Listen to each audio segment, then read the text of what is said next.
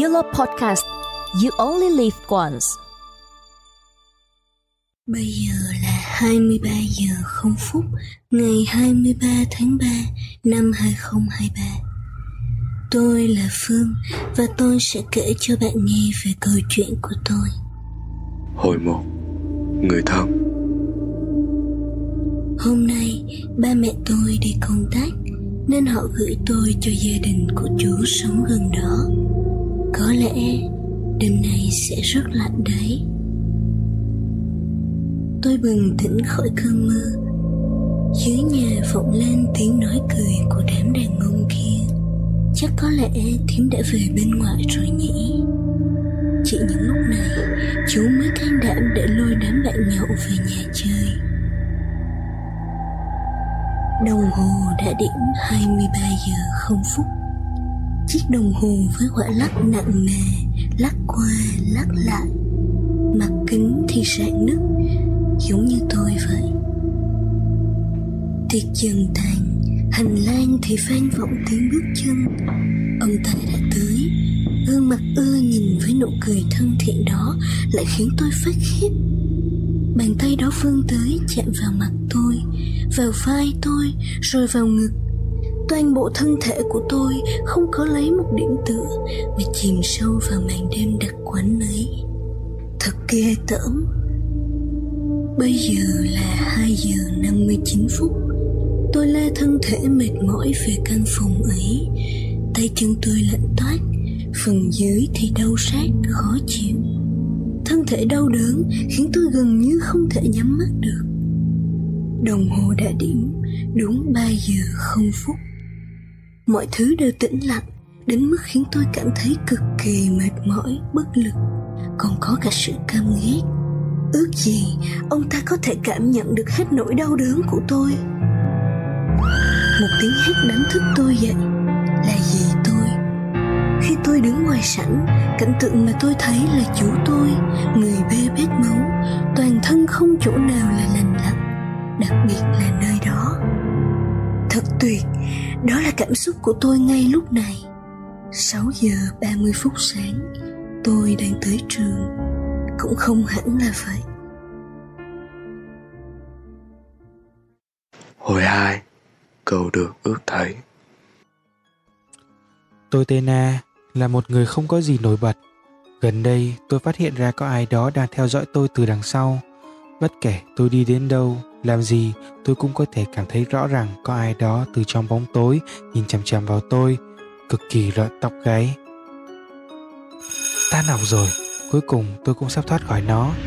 Tôi gần như chạy chối chết ra khỏi trường, nhưng có cảm giác ai đó níu lấy tôi.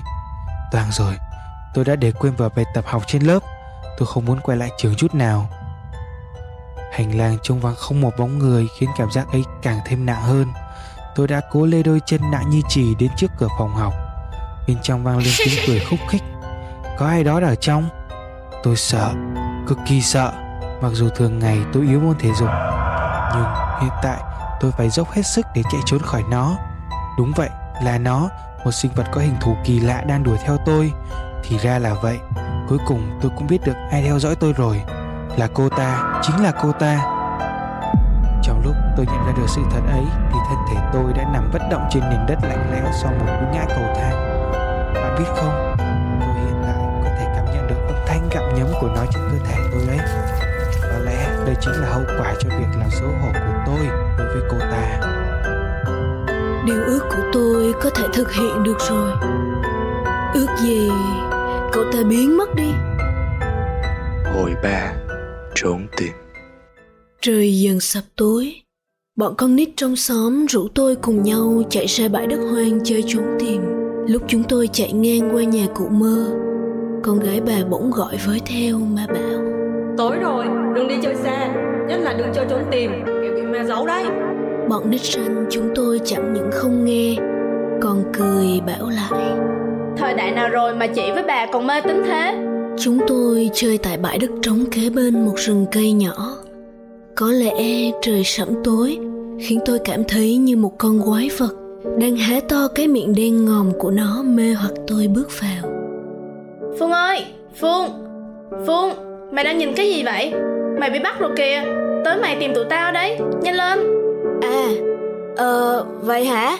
Vậy tôi đi tìm đây Mọi người đi trốn đi. Năm mười mười lăm hai mươi hai trăm Xong, Tôi đi tìm đây. Xung quanh không một bóng người, Trời thì càng ngày càng tối, Khiến tôi bất giác ớn lạnh cả sống lưng. Tú ơi! Loan ơi! Tôi bay đâu cả rồi? Thằng cụ tí đâu rồi ta? Tôi cứ đi mãi Đi mãi, Cho đến khi bóng dáng của tôi khuất sâu làn sương mù ấy Tôi vẫn còn nhớ Phía cuối con đường mòn Chính là gốc đa già ấy Lúc ấy Như có một sức mạnh thần kỳ nào đó Giúp tôi đối mặt với chính cảm xúc của bản thân mình Có lẽ Nó có thể giúp tôi đấy Sau đó Tôi nặng nề mà thiếp đi Tôi là T.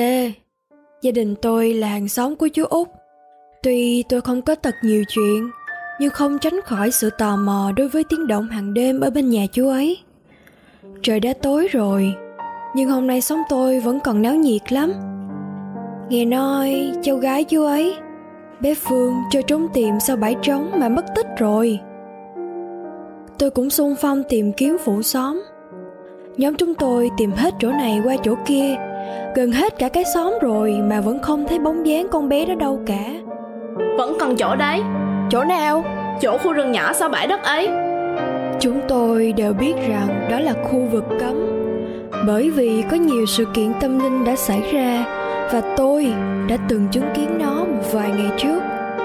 Đúng vậy, tôi phát hiện nó, một loại sinh vật với khuôn mặt mơ hồ, khiến tôi liên tưởng đến bé phương. Khoảng một tiếng sau, cuối cùng chúng tôi đã tìm thấy cô bé bên dưới gốc cây đa già nơi tôi đã gặp chúng. Tôi đã nghĩ rằng Cuối cùng cũng có người giúp tôi rồi. Tôi đã từng đứng dưới gốc cây đa già Nói rằng Ai đó hãy cứu vớt tôi với. Hồi 4 Trả giá. Hình như xung quanh tôi đang có điều gì đó thay đổi. Tôi cảm thấy thật sung sướng. Cái cảm giác này khiến tôi yêu chết đi được người hỏi tôi là ai? Tôi có thỏa mãn không? Tất nhiên là có rồi. Mặc dù tôi biết rõ nó sẽ đến thôi. Bọn chúng đấy. Từng ngụm Từng ngụm nuốt chửng tôi Theo cái cách mà chúng đã thay tôi làm. Tôi chả còn sợ gì cả. Tại vì bọn họ biến mất hết rồi. Nhưng Tôi đã lầm. Tôi vẫn có thể nhìn thấy họ Thông qua từng ô cửa sổ ấy. Tại sao lại như vậy? Đáng lẽ họ đã biến mất hết cả rồi mà. Tôi nhìn thấy bọn họ cuốn lấy tôi, Cười nhạo tôi, Châm biếm tôi. Tôi phải chạy Chạy thật nhanh. Tại sao? Tại sao tôi phải chịu hậu quả Trong khi tôi chính là nạn nhân mà? Bây giờ là 22 giờ 59 phút. Tôi đang đứng trước chiếc đồng hồ ấy. Đồng hồ đã điểm. Đúng 23 giờ.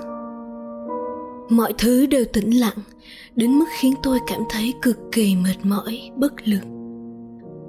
Còn có cả sự căm hận. Tôi ước tất cả hãy biến mất đi biến mất đi. Hồi 5 Đồng hồ. Tôi chết lặng giữa tầng tầng lớp lớp không gian hôm nay là ngày ba mẹ tôi đi công tác xa. Hắn ta lại chạm vào tôi.